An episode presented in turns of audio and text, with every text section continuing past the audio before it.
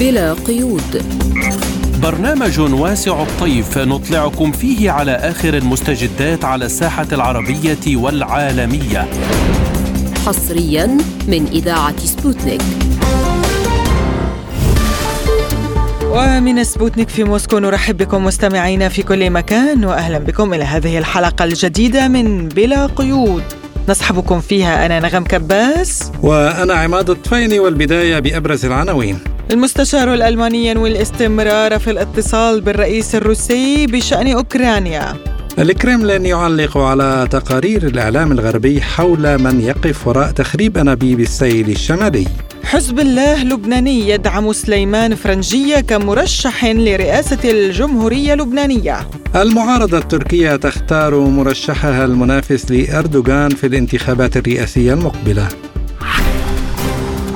لازلتم تستمعون إلى برنامج بلا قيود.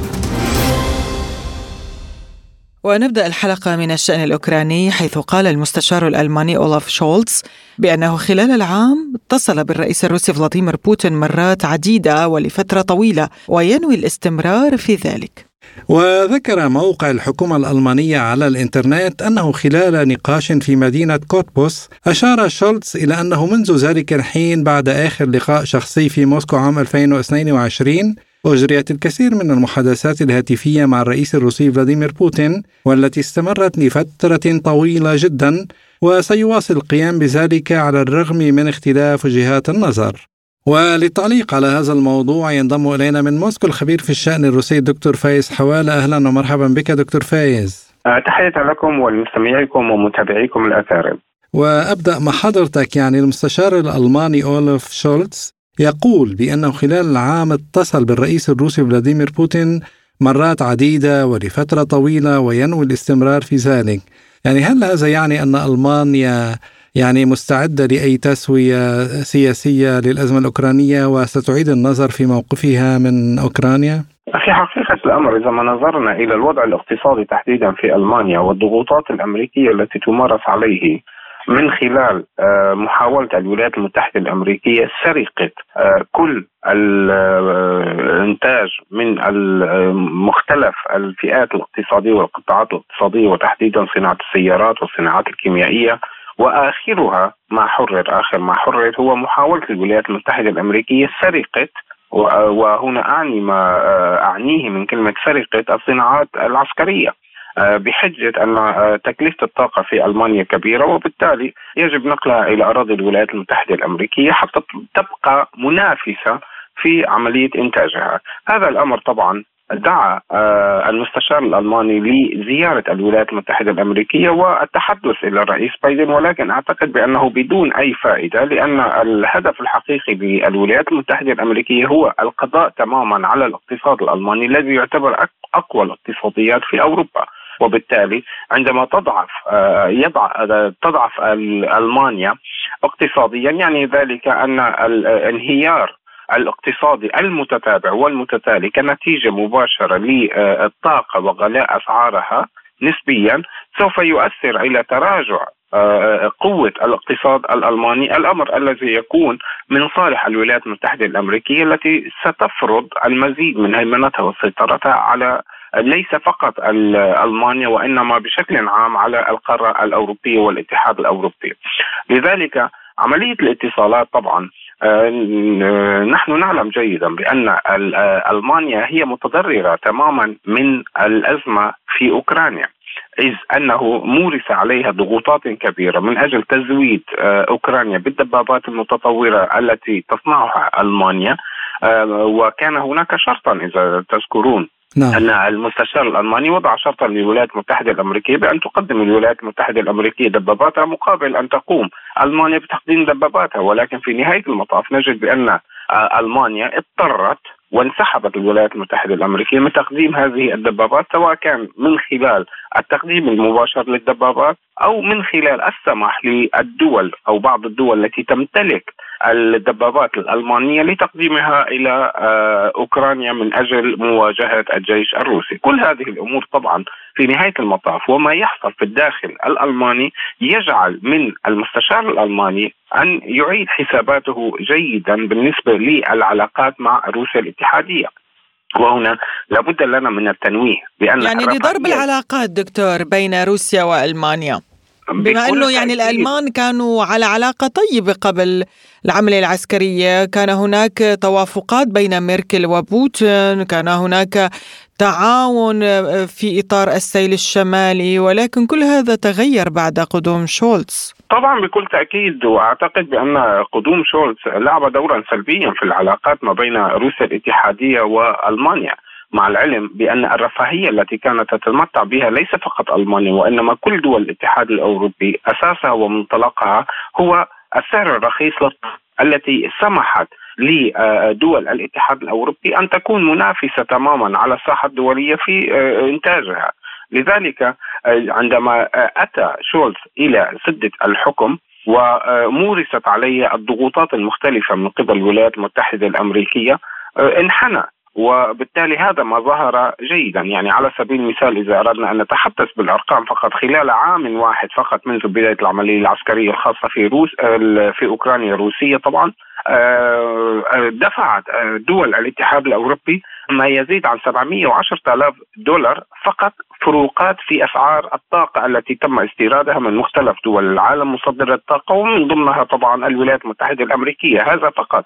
لذلك نرى اليوم بأن المستشار الألماني يعي جيدا بأنه خطأ خطوة في الاتجاه غير الصحيح وبالتالي هو يحاول آه، ترميم ربما هذا الشرخ الذي أحدثته الضغوطات الأمريكية على الحكومة الألمانية ما بين بين ألمانيا وبين روسيا من أجل على أقل تقدير الحفاظ على ما تبقى من الاحتياطيات إن صح التعبير تسميتها آه، آه، التي تم حيازتها إبان تزويد روسيا الاتحادية بالطاقة وغيرها من طيب, طيب دكتور يعني هذا ما يتعلق بشولتز ماذا عن ماكرون؟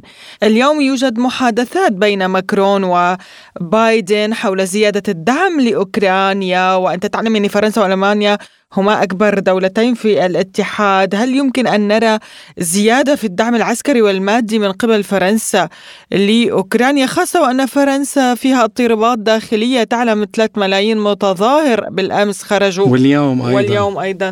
ليس فقط هذا الأمر ولكن آه، أعتقد بأن هناك أصبح ثأرا ما بين روسيا الاتحادية وفرنسا من وجهة نظر الفرنسيه إذ أن الفرنسيون يعتقدون بأن روسيا الاتحادية آه، بالتعاون مع قوات فاغنر استطاعت أن تطرد وأؤكد على هذه الكلمة أن تطرد فرنسا من أفريقيا. وهذا ما نلاحظه. لذلك آه نجد بأن آه فرنسا لها طموحاتها طبعا بالنسبة للاتحاد الأوروبي وخاصة أنه بعد خروج آه إنجلترا من الاتحاد الأوروبي أصبحت آه، فرنسا هي الدولة الوحيدة النووية على القارة آه، في الاتحاد الأوروبي لذلك هو أيضا يحاول أن يستغل ذلك لفرض نفسه ليس فقط على أقوى اقتصاد في أوروبا أقصد هنا الألماني وإنما على كل دول الاتحاد الأوروبي كونه الدولة النووية الوحيدة لذلك هناك أيضا فهل آه، هل من أوراق يعني بقيت لدى ماكرون دكتور ليلعبها في هذا الإطار؟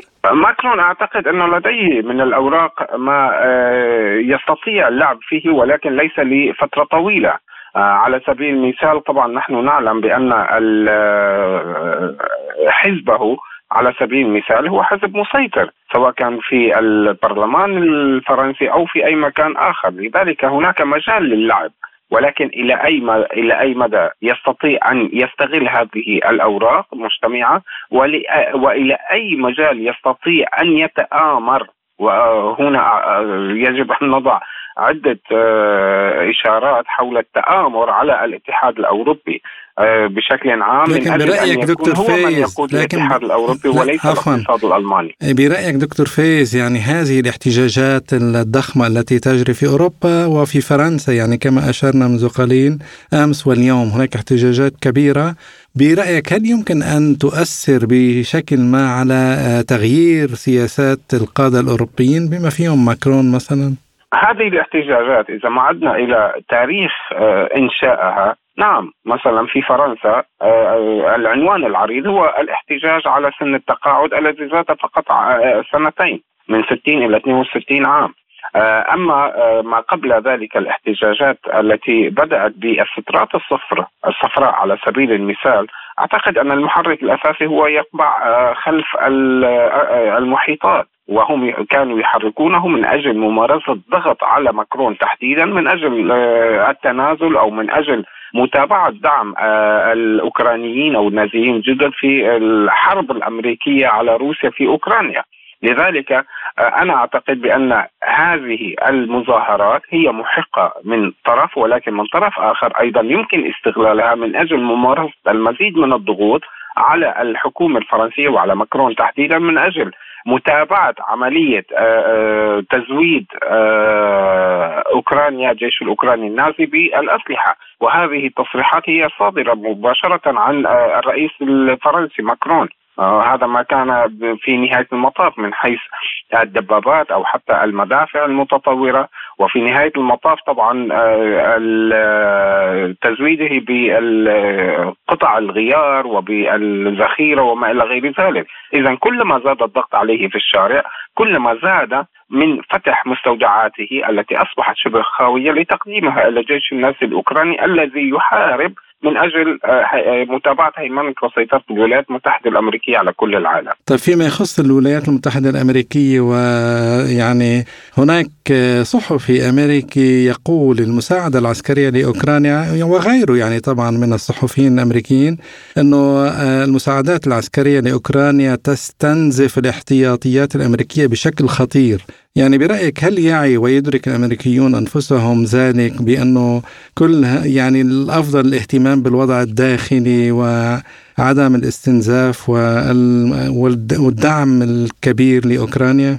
أنا لا أعتقد بأن هذه الحقيقة كاملة لأن لدى الولايات المتحدة الأمريكية مستودعات للأسلحة في مختلف مناطق العالم على أقل تقدير عندما فتحت مستودعاتها في دولة إسرائيل لنقل الذخائر إلى أوكرانيا هذا من ناحية. ولكن أنا أعتقد بأن هذا التصريح هو نوع من أنواع أن الولايات المتحدة الأمريكية تريد أن تضع نفسها على نفس المستوى بالنسبة للدول الاتحاد الأوروبي التي أصبحت مستودعاتها فعلا خاوية من الأسلحة ومن الذخائر.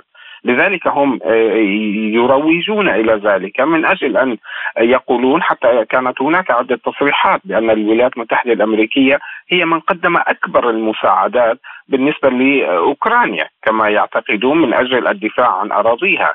لذلك أنا أعتقد هو عبارة عن نوع من توريط الدول الاتحاد الأوروبي لتقديم ما تبقى من الاحتياطيات من ذخائرها وأسلحتها وتقديمها إلى الجيش الأوكراني لمواجهة الجيش الروسي، هذا من ناحية ومن ناحية أخرى تعلمون جيدا بأن معظم الأسلحة لدول الاتحاد الأوروبي هي من نوع الستاندرد الناتو. آه، لذلك ومعظمه أيضا وغالبيته من الصناعة الأمريكية. وهذا الأمر يعني بحد ذاته أنه في المستقبل القريب سوف تعود الدول الأوروبية من أجل آه، ملء أو تعويض تلك الأسلحة التي قدمتها للجيش الأوكراني. ويتم شرائها طبعا من خلال الولايات المتحدة الأمريكية وهنا طبعا سوف تبيع الولايات المتحدة الأمريكية ولكن بأي يعني هي المستفيد واشنطن هي المستفيد تاجر أسلحة تهدد بفراغ المخزونات والذخائر يعني بهدف وهنا وهنا دعوني دعوني أذكركم فقط بأن الولايات المتحدة الأمريكية تبنت قانونا وقعه الرئيس بايدن بأن ما يتم تقديمه من سلاح إلى أوكرانيا هو يدخل ضمن الإيجار والإعارة.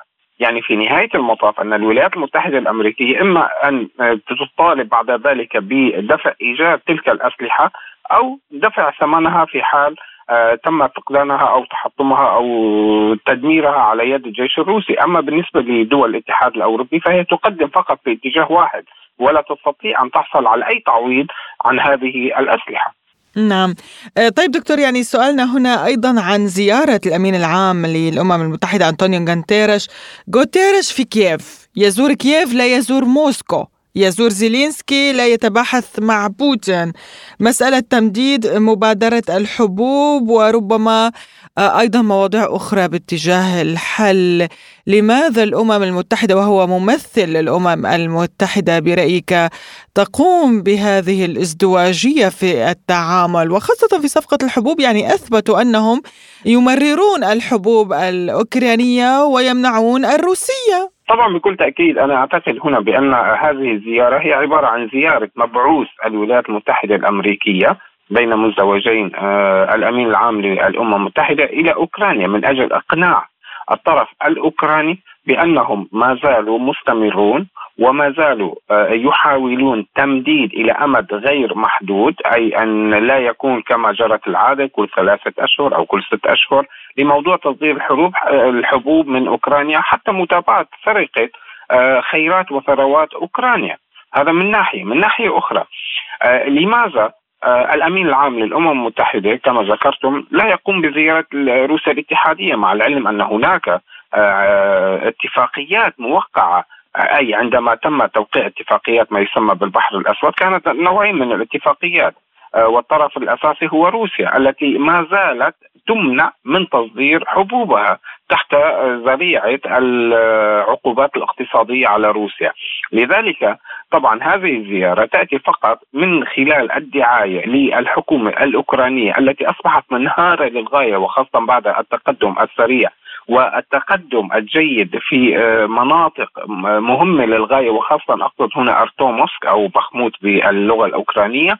آه، طبعا آه، جعل من الوضع العسكري والميداني للقوات الأوكرانية منهارا للغاية وبالتالي أصبحت النتائج محتومة بالنسبة لنجاح كل العمليات العسكرية وفشل الولايات المتحدة الأمريكية والاتحاد الأوروبي من دعم النازيين الجدد، لذلك عندما يقوم تقوم شخصية آه، كشخصية الأمين العام للامم المتحدة آه، هو يؤكد بأن ما زالت هناك دولة اسمها أوكرانيا وأن هناك رئيسا اسمه أوكرانيا ويستطيع أن يمارس كل أفعاله وأعماله ولكن في حقيقة الأمر هي عبارة عن متابعة لسرقة خيرات وثروات آه، أوكرانيا وخاصة في موضوع الحبوب التي هي غنية للغاية آه، وتشكل أكثر من 3% من مستوردات أو آه، محتاجات أو احتياجيات العالم من المواد الغذائية وهذا أمر جيد للغاية. نعم يعني يعني سرقة الحبوب الأوكرانية باتجاه أوروبا بدلا من الدول الفريق الفقيرة التي تصر آه، روسيا على إيصال حبوبها لها. شكرا جزيلا لك الخبير في الشأن الروسي الدكتور فائز حوالة على هذه المداخلة. شكرا دكتور. شكرا جزيلا. أهلا وسهلا بكم. أهلا وسهلا بكم. لازلتم تستمعون إلى برنامج بلا قيود.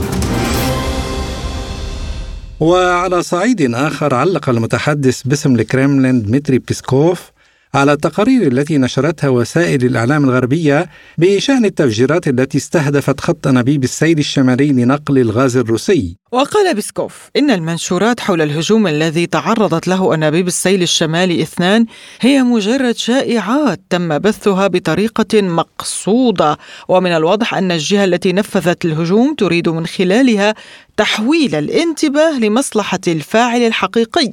وأوضح بيسكوف أنه لا يمكن أن نفهم كيف يمكن للمسؤولين الأمريكيين الذين أشارت إليهم وسائل الإعلام في تقريرها أن يقدموا فرضيات حول الهجوم الإرهابي الذي استهدف خطي أنابيب السيل الشمالي دون إجراء تحقيق. بدورها علقت السفارة الروسية عن التقارير الإعلامية وقالت إن ما نشرته الصحافة الأمريكية حول تورط مجموعة موالية لأوكرانيا في الهجوم الإرهابي على أنابيب الغاز السيل الشمالي تهدف إلى توجيه التحقيق في الحادث إلى مسار خاطئ وللتعليق على هذا الموضوع ينضم إلينا من موسكو الخبير في الشأن الروسي أندري أونتيكاف أهلا ومرحبا بك أستاذ أندري في حلقة اليوم من البرنامج وأسأل حضرتك ما واقعية ما تنشره الصحافة الغربية بشأن اتهام أوكرانيين بالهجوم الإرهابي وتفجير السيل الشمالي؟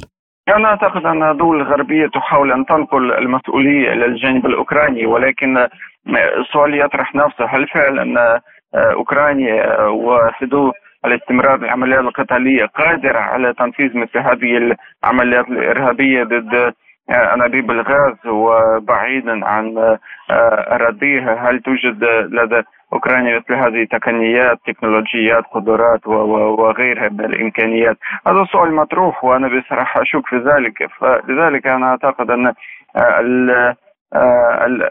المشكلة هي أن الدول الغربية تحاول أن ترفع مسؤوليتها عن نفسها وتنقل هذه المسؤولية إلى الجانب الأوكراني. ولكن حقيقة الأمر نحن نعلم أن روسيا أكثر من مرة اتهمت الولايات المتحدة الأمريكية بتنفيذ آه، هذه هذه الانفجارات في سيل الشمالي واحد واثنين ويعني هنا أود أن أشير إلى أن فعلا أمريكا مهتمة بذلك هذا يتوافق مع المصالح الولايات المتحدة الأمريكية بسبب أن كما نعلم أمريكا ومنذ بداية الأزمة أو حتى قبل الأزمة في أوكرانيا الحالية تحاول أن تمنع يعني تصدير الغاز الروسي إلى الدول الأوروبية.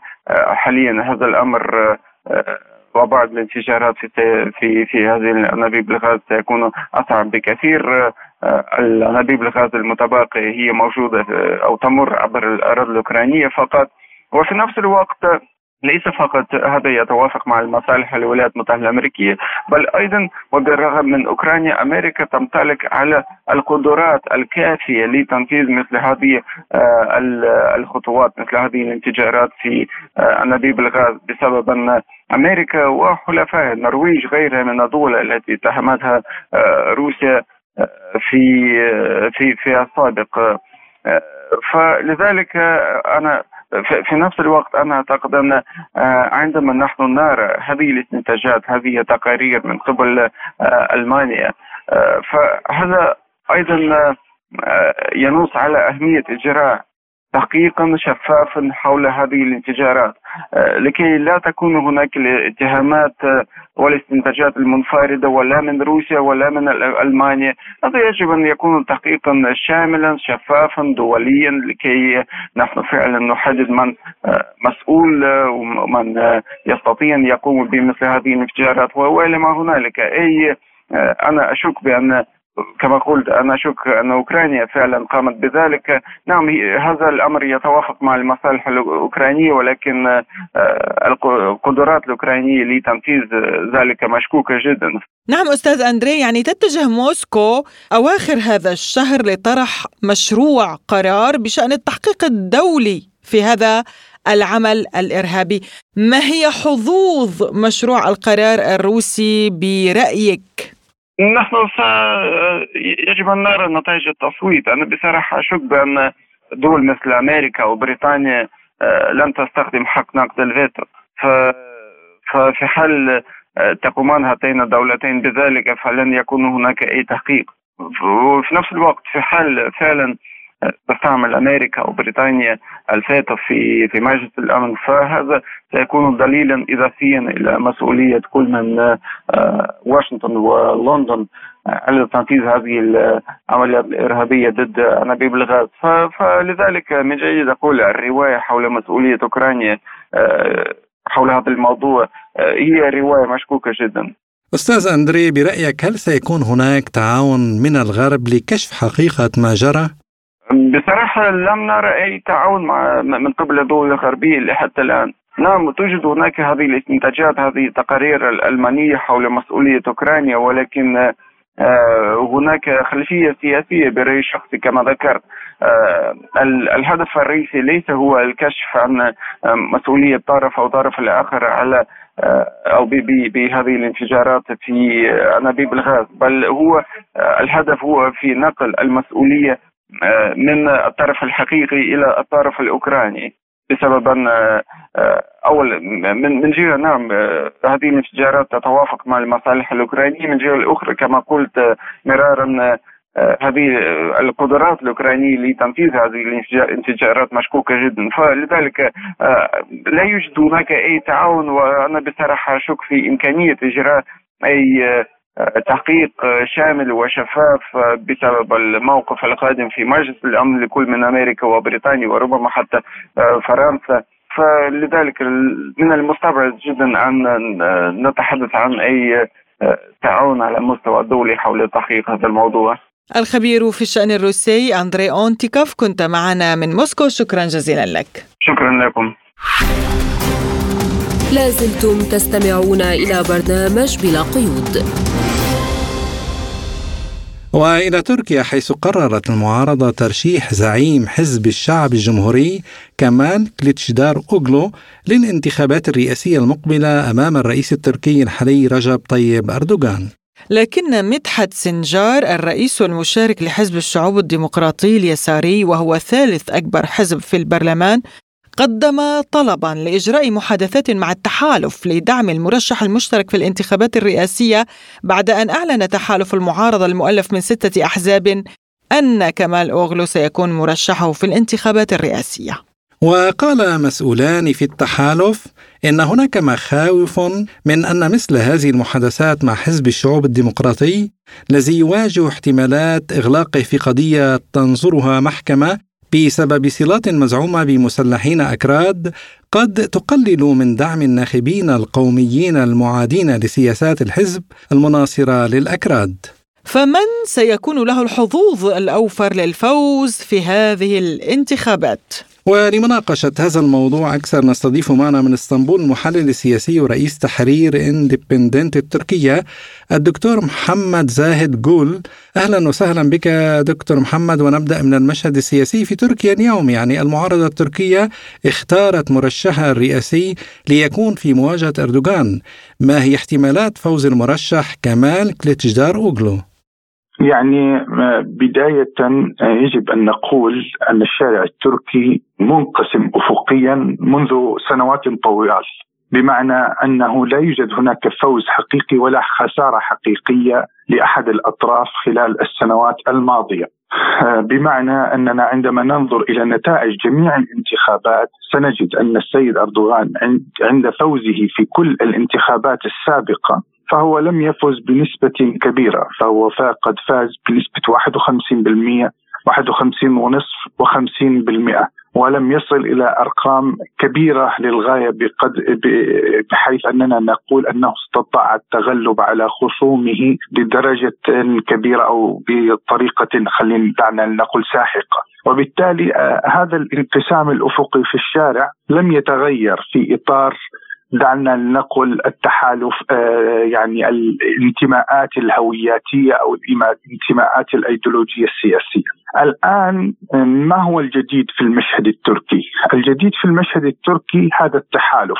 هذا التحالف حقيقة ابتداء وانتهاء استطاع أن يحقق نجاحات ملموسة في كل من مدينتي إسطنبول وأنقرة بعد ربع قرن على أردوغان ومرشحه. هذه نقطة أساسية أولى. واستطاع أن يحقق أيضا نجاحات كبيرة في عدد كبير من المدن التركية في الانتخابات البلدية. وبالتالي هناك ثلاثة عوامل أو أربع عوامل تجعل من السيد كمال كليشترولو ربما يمكن أن يقال أنه المرشح الأوفر حظا. أو الأول أننا نتحدث عن تحالف. السيد كمال كليشترولو ليس مرشحا لحزب الشعب الجمهوري وإنما هو مرشح مجموعة كبيرة من الأحزاب السياسية الموجودة والفاعلة على الأرض في تركيا. الأمر الثاني نوابه السيد أكرم إماموغلو ومنصور يواشر رئيسا بلدية إسطنبول وأنقرة وهما من الشخصيتان اللتان تحظيان بشعبية كبيرة في كل استطلاعات الرأي. الأمر الثالث كمال كلشتروغلو آه، تحديدا يأتي في وقت استثنائي بعد كارثه الزلزال هناك غضب عارم في الشارع وهناك استياء كبير في الشارع التركي لغياب الدولة والحكومة في الأيام الأولى في الزلزال. لم تصل إليهم يد الإغاثة الأمر الثالث الأمر الأخير حقيقة عنصر الشباب. كما تحدثت في بداية الحديث أصلا الشارع التركي السياسي إلى حد كبير محسوم والانتماءات السياسية شبه محسومة. الجديد في المشهد أننا نتحدث الآن عن و... يعني 56 مليون 57 مليون ناخب. سيتوجهون إلى صناديق الاقتراع يوم 15 14 5 لكن هناك فئة جديدة من الشباب عددهم لا يقل عن 7 مليون تقريبا سيتوجهون لصندوق الاقتراع للمرة الأولى. هؤلاء تحديدا غير مؤدلجين سياسيا وليست لديهم انتماءات سياسية كما لآبائهم. وبالتالي آه، يمكن أن يقال أن الذي سيحدث الفرق إن حصل فرق وتغيير هؤلاء الشباب تحديدا دون ما غيرهم من الفئات المجتمعية التي لا تغير ولاءاتها السياسية والهوياتية. ما هو المزاج السائد دكتور محمد برأيك في المجتمع التركي بعد آه، أن رشحت المعارضة آه، منافس الرئيس أردوغان؟ يعني من المؤكد أن السيد أردوغان شخصية سياسية معروفة في الشارع التركي لديها شعبية كبيرة وموثوقية كبيرة وأداء إعلامية استثنائية فهو يمتلك كل مؤسسات الإعلام تقريبا ويمتلك كل مؤسسات الدولة التي تقدم له ما تريد أيضا في إطار حملته الانتخابية. فلا شك أن السيد أردوغان في هذه الصيغة هو الأوفر حظا بطبيعة الحال. آه الذي سيغير المعادلة في المشهد حقيقة ابتداء التحام الشارع المعارض. نحن نتحدث ربما عن جبهة معارضة لا تقل عن 60% لكنها لم تكن موحدة في أي وقت سابق. اليوم التوحد ربما يأتي بنتيجة مغايرة. هذه النقطة الأولى، النقطة الثانية كما قلت عنصر الشباب تحديدا وجعلهم يذهبون إلى صناديق الاقتراع.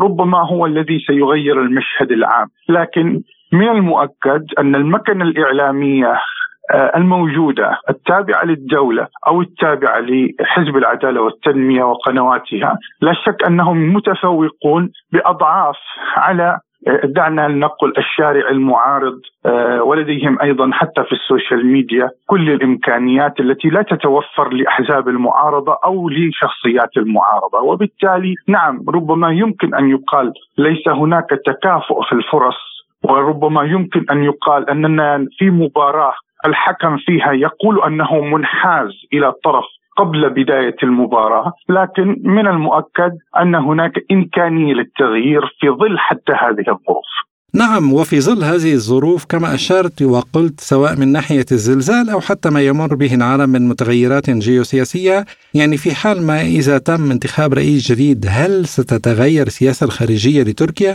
بداية يجب أن نميز آه، في رأيي الشخصي بين أمرين اثنين، ما هو سياسة الحكومة وما هو سياسة الدولة.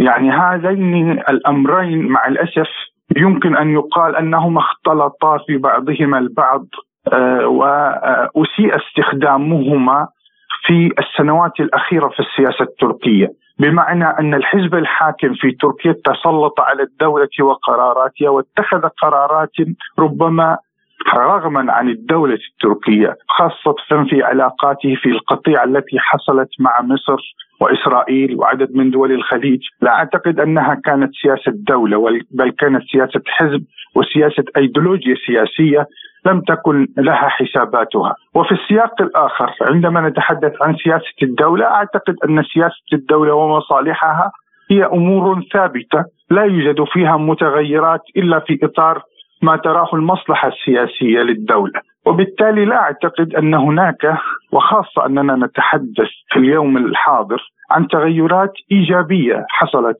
في الفترة الأخيرة في السياسة التركية الخارجية، لا أعتقد أن متغيرا كبيرا في السياسة الخارجية في هذا السياق تحديدا يمكن أن يقع. وبالتالي الكثير من السياسات الخارجية التركية آه، أعتقد أنها ستستمر كما كانت في السابق.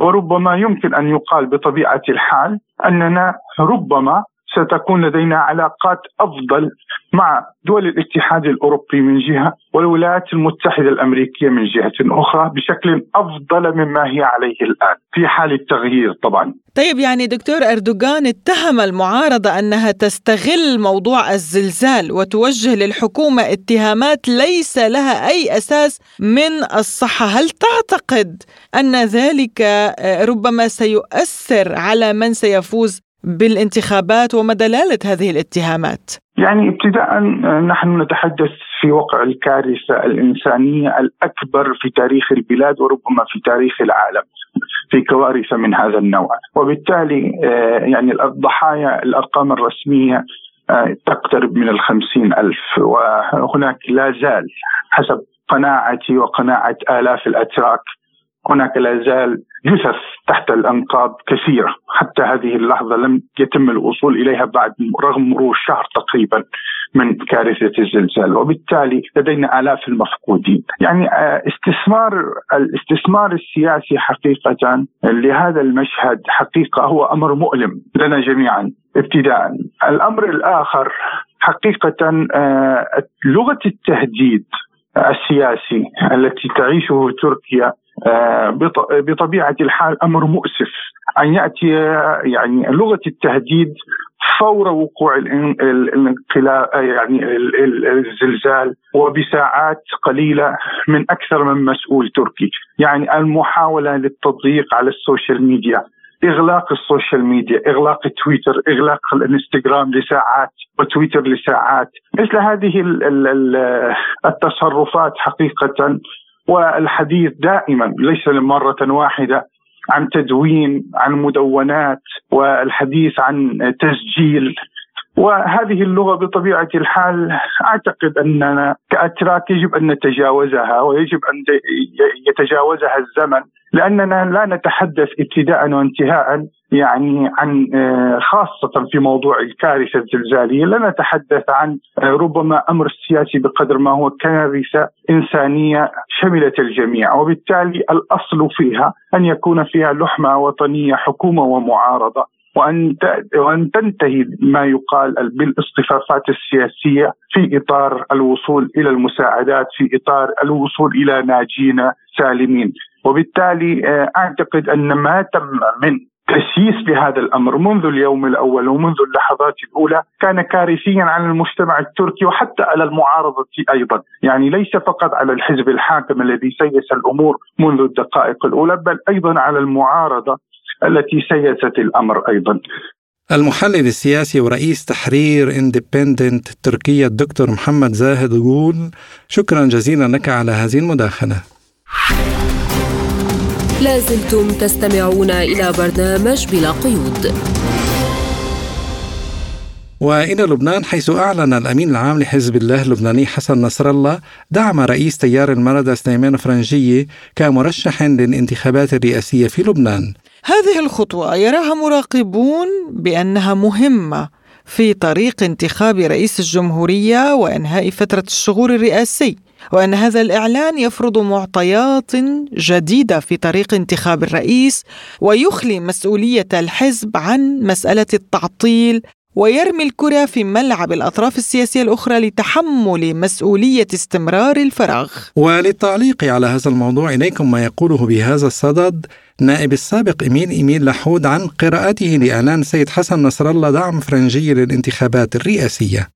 تقديري واللي يتابع يعني مواقف السيد حسن وأسلوبه بيعرف إنه هذا الإنسان صادق وكلامه دائما خاصة بالأمور الدقيقة وعلى طول يعني خطابات بتكون نوع من خريطة طريق لملفات داخلية وخارجية. وموضوع الرئاسة أكيد من الملفات الأهم بهذه اللحظة. واضح كان إنه الفكرة من وراها هو موقف صريح. لما يكون في التباس لأنه كان كلام كثير إنه بعد الترشيح آه، غير آه، رسمي وغير علني وممكن المناورة على ترشيح الوزير الفرنجيه وقبول بحلول وسط وغيره. يعني يعني نسمع كنا كلام كثير من هالنوع آه، الواقع امبارح حسن الموضوع على مستوى حزب الله وحسن على مستوى حركة امل بتصريح الرئيس بري كمان وترشيحه للوزير الفرنجيه، أنا تقديري الفكرة الاساسيه من وراء هذا الموضوع هو تثبيت موقفهم من هذا الاستحقاق ويعني حسم الموضوع من ناحيتهم. ولكن هذا الموضوع هلأ أكيد بده بحث وبده حوار لأنه تركيبة المجلس النيابي الحالي ونبهنا كثير نحن إذا بتذكر نحن وياك حكيناها أكثر من مرة إنه هذا قانون الانتخاب بده يوصلنا لأفق مسدود ولمشاكل كثيرة وهذه وحدة منهم لأنه تركيبة هذا المجلس تركيبة ولسوء الحظ طائفية بحته وحزبية بحته وإلها حسابات كانوا قبل يخجلوا شوي يحكوها صار أصبح بالعلن ان حسابات طائفية ومناطقية وسياسية. أكيد هذا الهدف الأساسي لأنه الشعارات اللي تستخدم كلها فقط شعارات الواقع هي حسابات سياسية شخصية كل واحد شو بيطلع له وشو مكاسبه من من أي استحقاق والحسابات هلا أصعب وأصعب لأنه التوازن الداخلي بالمجلس دقيق وما حدا يعني أي طرف من الأطراف عنده الإمكانية بحسم هذا الاستحقاق وحده، لذلك أنا برأيي كانت الفكرة بمحلها ترشيح الوزير الفرنجي تيكون واضح للكل إنه الموضوع غير قابل للمساومة أو الم... وحول إن كان هناك أصوات كافية لانتخاب سليمان فرنجية في ظل التوازن الحالي في مجلس النواب أضاف لحوت قائلا. أنا عندي قناعة تامة إنه سينتخب الوزير سليمان فرنجية رئيس للجمهورية. ولو الموضوع أخذ وقت. والسبب إنه انتخاب رئيس الجمهورية ولسوء الحظ في تاريخ لبنان لم يكن هذا الاستحقاق. لبناني صرف. بل كان التدخل الخارجي أو المونه الخارجية مثل ما بيقولوها في لبنان إلى حصة كبيرة من هذا الموضوع. هذا الشيء حاصل تقريبا من الاستقلال يعني. فبتقديري أنا المعادلة يعني كنا قبل نقول الإقليمية لأنه كان القوى المحيطة بلبنان هي المؤثرة بشكل أساسي. ولكن أصبح الموضوع اليوم بهذه اللحظة من تاريخ البشريه أصبح الموضوع آه، عالمي. يعني بتبتدي الأمور اللي عم بيحصل اليوم بأوكرانيا وصولا للاستحقاق في لبنان وكله مربوط. وتقديري أنا النهج المواجه ل الأحادية الأمريكية يلي قطب أساسي فيها الرئيس بوتين والرئيس الصيني وإيران وأكيد الرئيس بشار الأسد والمقاومة في لبنان. نحن كنا جزء من هذه المجموعة الكبيرة واللي عم تكبر يوميا. عم تثبت يوم عن يوم إنها عم تكسب الأرض وعم تتغلب على هذه العنجهية الأمريكية. وهذا الشيء عم يحصل عمليا إن كان بأوكرانيا أو على جبهات عدة آه، حوالينا في المنطقة وفي العالم. وبنشوف يعني الموقف الخليجي من الولايات المتحدة وغيره في تغيرات كثير كبيرة عم تحصل. وهيدي ترجمتها حتكون بملفات عديدة ومنها الاستحقاق الرئاسي اللبناني. أنا برجع بقول بتأسف إنه هذه المعادلة كنت بتامل وبتمنى إنه يكون استحقاق محلي بحت ولكن هذا الشيء يعني بيتطلب أول شيء آه، آه، نظام لبناني أوضح ووطني أكثر وما ممكن يحصل هالشيء بظل وجود هذا المجلس اللي انتخب على أساس قانون طائفي ومناطقي وضيق اللي فتح مجال على إنه آه، نوصل لهال يعني هال الكربجي مثل ما بيقولوا يعني الحائط المسدود يلي بيتطلب آه، يعني مساعدة أو أو أو رأي خارجي. فاللي بده يوصل له آه، سينتخب الوزير الفرنجيه ولسبب. هو الوحيد اليوم من المرشحين الجديين يلي عنده علاقة آه، جيدة جدا مع أكثرية الأطراف المعنية بهذا الاستحقاق إن كان داخليا أو خارجيا أستاذ إيمين يعني يقال أن هناك صيغة سياسية في أن يكون فرنجي رئيسا للجمهورية واختيار رئيس حكومة من مؤيدي المملكة العربية السعودية يعني ما مدى واقعية هذا السيناريو؟ ما عندي شك إنه رح تنطرح أمور عدة ومنها هذا الطرح لأنه مثل ما عم بقول هذا الاستحقاق ولسوء الحظ ليس استحقاق لبناني بحت. وكل الدول عندها حساباتها ومنها دول اقليميه ومنها المملكة ومنها آه، فرنسا ومنها وبرجع بقول يعني مع احترامنا للعلاقات الخارجية للبنان اللي لازم تكون منيحة مع جميع الدول. ولكن آه، أكيد ما كنا نتمنى يكون في تدخل بخصوصياتنا خاصة بانتخاب رئيس جمهورية، لكن الواقع إنه في في آه، تدخل وهذا شيء تاريخي مثل ما قلنا. ولذلك جزء من الطرح اللي عم ينطرح مضبوط مبني على فكرة إنه بينعمل نوع من الباكج ديل يعني آه، رزمة آه، بيكون فيها رئاسة الجمهورية ورئاسة الحكومة وصيغة الحكومة يعني التركيب الكامله مثل ما بيقولوا. هذا مضبوط عم ينطرح. والاسامي عدة منها السفير سلام وغيرها. هلا آه، يعني أكيد آه، نحن عندنا رأي بكل هالاشخاص وكل واحد آه، شو تاريخه وشو دوره حيكون أو ممكن يكون بهذه المرحلة.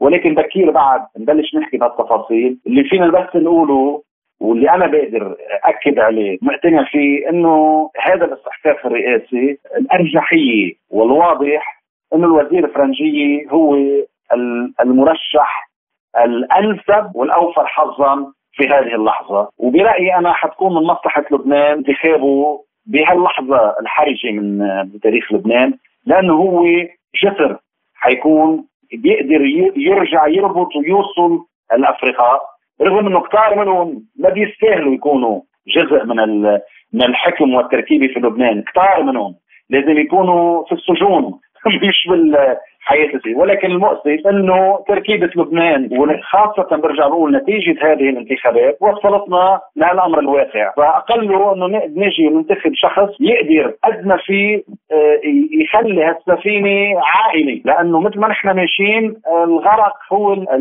المخرج السيناريو الوحيد المطروح قدامنا. فممكن كثير بانتخابه نعطي فرصة آه، لهالبلد يضل عائم إلى أن يصير في تسويات. هي حقيقه صارت عالمية ما عادت آه، إقليمية. تريح العالم والمنطقة وترجع تخلي لبنان ينتعش. لأنه لبنان حقيقه عم يدفع فاتوره صراعات أكبر منه بكثير ولسوء الحظ برجع بقول اللاعبين الداخلية بدل ما يكونوا حريصين على إنه ينقذوا بلدهم أو يخلوه آه، يعني اقله بال يعني بحالة آه، إنعاش أو عنايه فائقه عم بكفوا عليه للمريض. يعني بدل ما يلاقوا طريقة يخلوا هالمريض مستقر إلى أن يجي العلاج في البعض بالداخل بدهم ينهوا بدهم بدهم يكفوا على هذا الوطن وينهوا نهائيا، أنا رأيي العلاج لهؤلاء شخص مثل الوزير الفرنجي. استمعنا إلى ما قاله النائب السابق إيميل إيميل لحود. فيما يرى الباحث في العلاقات الدولية الدكتور رائد المصري أن مجرد إعلان حزب الله عن دعم سليمان فرنجي لانتخابات الرئاسة هو دليل ضعف وليس قوة وتابع قائلا. طبعا آه، يعني آه، إعلان آه، حزب الله أو كشفه عن مرشحه سليمان فرنجي هذا دليل على أن حزب الله وصل إلى يعني حائط مسدود نتيجة يعني تعثر انتخاب رئيس. وأيضا المواقف والكتل النيابية المتضاربة وبالتالي يعني عدم تمكنه من تحقيق أغلبية لا بالنسبة لاستكمال النصاب 86 نائب ولا بالنسبة للنصف زائد واحد 65 نائب. وبالتالي هذا الاستعصاء هو الذي جعل وتحت ضغط الانهيارات الاقتصادية والجوع جعل حزب الله يعلن عبر, عبر لسان أمينه العام حسن نصر الله أن مرشحه هو سليمان فرنجي. علما أنه الجميع كان ينتظر أن يعلن سليمان فرنجي ترشيحه ولكنه رشح من قبل الثنائي الشيعي في لبنان. هذا دليل ضعف وليس دليل قوة. آه، بالنسبة للمرشح وبالنسبة لقوة آه، حزب الله وفرضه أيضا على المكونات اللبنانية آه، لرئيس جمهورية كما فعل عام 2016 بين رئيس ميشيل عون هذا الواقع أيضا يعني أنا أعتقد أن حزب الله يتعاطى أو كان يمرر الوقت ريثما تحدث تقاطعات إقليمية على المستوى الملف النووي الإيراني مع أمريكا وأيضا المفاوضات السعودية الإيرانية. وأيضا بالنسبة للانفتاح العربي على دمشق يعني كل هذه المتغيرات كان ينتظرها حزب الله ويعتبر أن أي تقاطعات في هذا المجال يمكن أن يؤدي إلى انتخاب رئيس يوافق على نهجه أو رئيس محسوب عليه. آه، لكن أنا أعتقد أنه يعني هذا الموضوع آه، وبطرحه آه، للرئيس أو لترشح سليمان فرنجي أو تبني سليمان فرنجي هذا أضعف الموقف كثيرا. وجاءت الرسالة السعودية في هذا المجال واضحة بأنهم لن يوافقوا على الرئيس سليمان فرنجي نظرا لما يشكله من تعقيدات في الداخل اللبناني وعدم قبول الأغلبية اللبنانية والبرلمانية بهذا الترشح كونه صدر عن الثنائي الشيعي.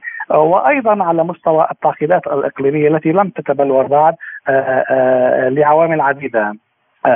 منها ما يتعلق بتفاوض الملف النووي بين إيران والولايات المتحدة ومنها ما ما يتعلق بالوجود الإيراني في سوريا والانفتاح العربي الخليجي على سوريا بطبيعة الحال. ولا زال حزب الله وقيادته يعني يمعنون في يعني كيل السباب والانتقادات والشتائم للمملكة العربية السعودية والخليج. وهذا بطبيعة الحال سينعكس على أو انعكس على لبنان. آه، بالنسبة للسياسة بالنسبة لتركيب رئيس جمهورية بالنسبة لتشكيل حكومة وكل ما إلى ذلك فأنا أعتقد أن هذا الموضوع هو لا يصب في صالح لا المرشح سليمان فرنجي وبالتالي أظهر ضعف الثنائي الشيعي وحزب الله اليوم في مرحلة الاستحقاق الرئاسي آه، آه، لانتخابات رئاسه الجمهورية. استمعنا إلى تعليق الباحث في العلاقات الدولية الدكتور رائد المصري. لازلتم تستمعون إلى برنامج بلا قيود.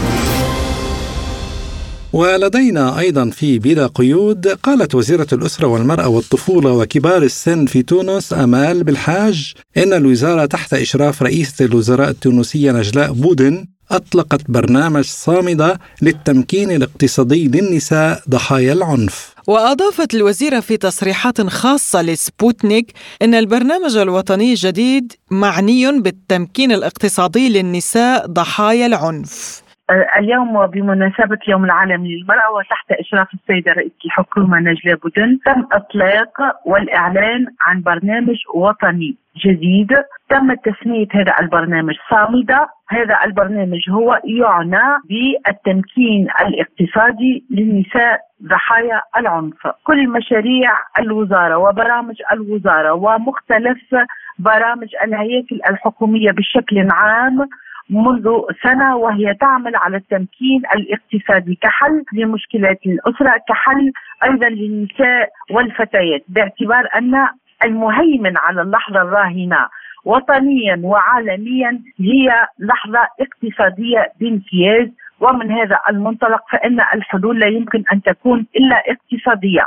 اليوم تم إطلاق برنامج جديد إلى جانب البرنامج المعروف برنامج رائدات تم إطلاق برنامج جديد صامدة لتعزيز صمود النساء ضحايا العنف وتمكينهن من موارد رزق ومن بعث مشاريع تمكنهن من تحقيق الاستقلالية الاقتصادية ومن الوقوف آه، يعني بصمود آه، ومجابهة كافة التحديات. في لجنة وفيها كثير ناس والآن طلعت من القاعة. هذا هو الجديد. الجديد برنامج صامدة للتمكين الاقتصادي بموارد باعتمادات وطنية للتمكين الاقتصادي للنساء ضحايا العنف. وإلى موضوعنا الأخير عن عيد المرأة واليوم يعني نهنئ جميع النساء في كل العالم وفي العالم العربي بعيد المرأة العالمي الثامن من اذار وأيضا الرئيس الروسي فلاديمير بوتين هنأ المرأة الروسية في يومها العالمي مؤكدا أنه يتم الاحتفال باليوم العالمي للمرأة في العديد من الدول ولكن بالنسبة لروسيا فإنه دائما ما يكون مليئا بالدفء الخاص والمعنى. وأوضح بوتين أن شجاعة النساء من الوحدات القتالية واللواتي يشاركن في إنقاذ الجرحى على الخطوط الأمامية تدهش. حتى أكثر من الجنود ذوي الخبرة. لافتا إلى أن الاحترام السامي للمرأة وللأمومة له قيمة مطلقة بالنسبة لروسيا وتنتقل من جيل إلى جيل متمنيا لجميع النساء المحبة والتفاهم مع من هو عزيز عليهن. وقال بوتين أود أن أهنئ الجنديات اللائي اخترن أعلى مهمه لأنفسهن الدفاع عن الوطن الأم. النساء والفتيات من الوحدات القتالية والأطباء العسكريون والمسعفون والممرضات من مراكز الإسعافات الأولية تابعة للفوج والشركات الطبية والمستشفيات وأولئك من هن في الطليعة ينقذن الجرحى ويخاطرن بحياتهن وبشجاعة وتصميم على العمل وحيث تدهش حتى أكثر المقاتلين حنكة في اللحظات الصعبة وفي أوقات المحنة. وتتحول دائما اللامبالاة واستجابة قلب المرأة إلى قوة تشير إلى المسار الصحيح والعادل الضروري للعمل وهذا ما يحدث الآن ولكن مستمعين ما هو أصل هذا العيد؟ ولماذا نحتفل به في الثامن من آذار تحديدا من كل عام؟ التفاصيل مع الزميلة فرح القادري في التقرير التالي الثامن من مارس آذار من كل عام يعتبر يوما عالميا للمرأة، المرأة التي ناضلت وكافحت طيلة سنوات لتنال حقوقها وتثبت وجودها في مختلف مناحي الحياة سواء السياسية أو الاقتصادية والاجتماعية. ويرجع تاريخ هذا اليوم والاحتفال به إلى عام 1856 حين شهدت شوارع مدينة نيويورك بالولايات المتحدة الأمريكية خروج آلاف النساء للاحتجاج على الظروف اللا إنسانية التي كنا يجبرن على العمل تحتها وقد عملت الشرطة آنذاك على تفريق المظاهرات. برغم ذلك فقد نجحت المسيرة في دفع المسؤولين والسياسيين إلى طرح مشكلة المرأة العاملة على جداول الأعمال اليومية لتبرز كقضية ملحة لا بد من النظر فيها. وتكرر هذا المشهد في الثامن من مارس آذار عام 1908 حيث عادت نحو 15 ألف امرأة من عاملات النسيج للتظاهر من جديد في شوارع نيويورك. وهذه المرة تظاهرن وهن يحملن الخبز اليابس وباقات الورود. في إطار رمزي لحركتهن الاحتجاجية وكانت تلك المسيرة قد طالبت بتخفيض ساعات العمل ووقف تشغيل الأطفال ومنح النساء حق الاقتراع والتصويت. وفي الثامن والعشرين من فبراير عام 1909 أعلن الحزب الاشتراكي الأمريكي أول يوم وطني للمرأة بناء على اقتراح الناشطة العمالية الأمريكية تيريزا سيربر مالكيل من هي تيريزا سيربر مالكيل؟ كانت أول امرأة تنتقل من العمل في المصانع إلى قيادة الحزب الاشتراكي وأسهمت روايتها مذكرات مرتدية القميص المضربة التي نشرت عام 1910 بشكل كبير في إصلاح قوانين العمل في ولاية نيويورك وبصفتها رئيسة للجنة الوطنية للمرأة في الحزب الاشتراكي الأمريكي فقد أسست اليوم الوطني للمرأة الذي مهد لظهور اليوم العالمي للمرأة. وفي عام 1911 أثناء قيامها بجولة في أمريكا الجنوبية لفتت انتباه العالم إلى مشكلة تفوق العرق الأبيض داخل الحزب. وأمضت سنواتها الأخيرة في الترويج لتعليم الكبار للنساء العاملات. كما اقترحت الشيوعية والناشطة في مجال حقوق المرأة كلارا زيتكن جعل هذا اليوم يوما عالميا وليس مجرد يوم وطني. وعرضت فكرتها عام 1910 في مؤتمر دولي للمرأة العاملة عقد في مدينة كوبنهاجن الدنماركية وكان في ذلك المؤتمر مئة امرأة قدمن من 17 دولة وكلهن وافقن على الاقتراح بالإجماع. واحتفل باليوم العالمي للمرأة لأول مرة عام 1911 في كل من النمسا والدنمارك وألمانيا وسويسرا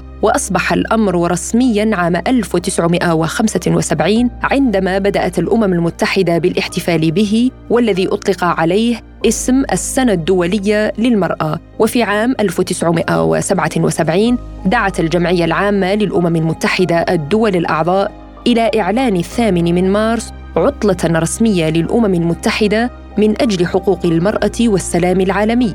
ومنذ ذلك الحين يحتفل بهذا اليوم سنويا من قبل الأمم المتحدة والعديد من دول العالم حيث يركز الاحتفال في كل عام على موضوع أو قضية معينة من القضايا المتعلقة بحقوق المرأة ويعتبر يوم المرأة العالمي من أهم الأيام العالمية التي أقرتها الأمم المتحدة تقديرا واحتراما للمرأة ودورها في المجتمع ودعما لها في إنجازاتها الاقتصادية والسياسية والاجتماعية. لماذا الثامن من مارس أذار لم يكن ببال الناشطة الشيوعية في مجال حقوق المرأة كلارا زيتكن تخصيص يوم بعينه ليكون يوم المرأة العالمي؟ ولم يتم تحديد ذلك إلى أن جاء إضراب في زمن الحرب العالمية الأولى وكان ذلك عام 1917 وحينها طالبت نساء روسيات بالخبز والسلام ومع دخول الإضراب يومه الرابع أجبر القيصر على التخلي عن الحكم ومنحت الحكومة المؤقتة النساء حق التصويت.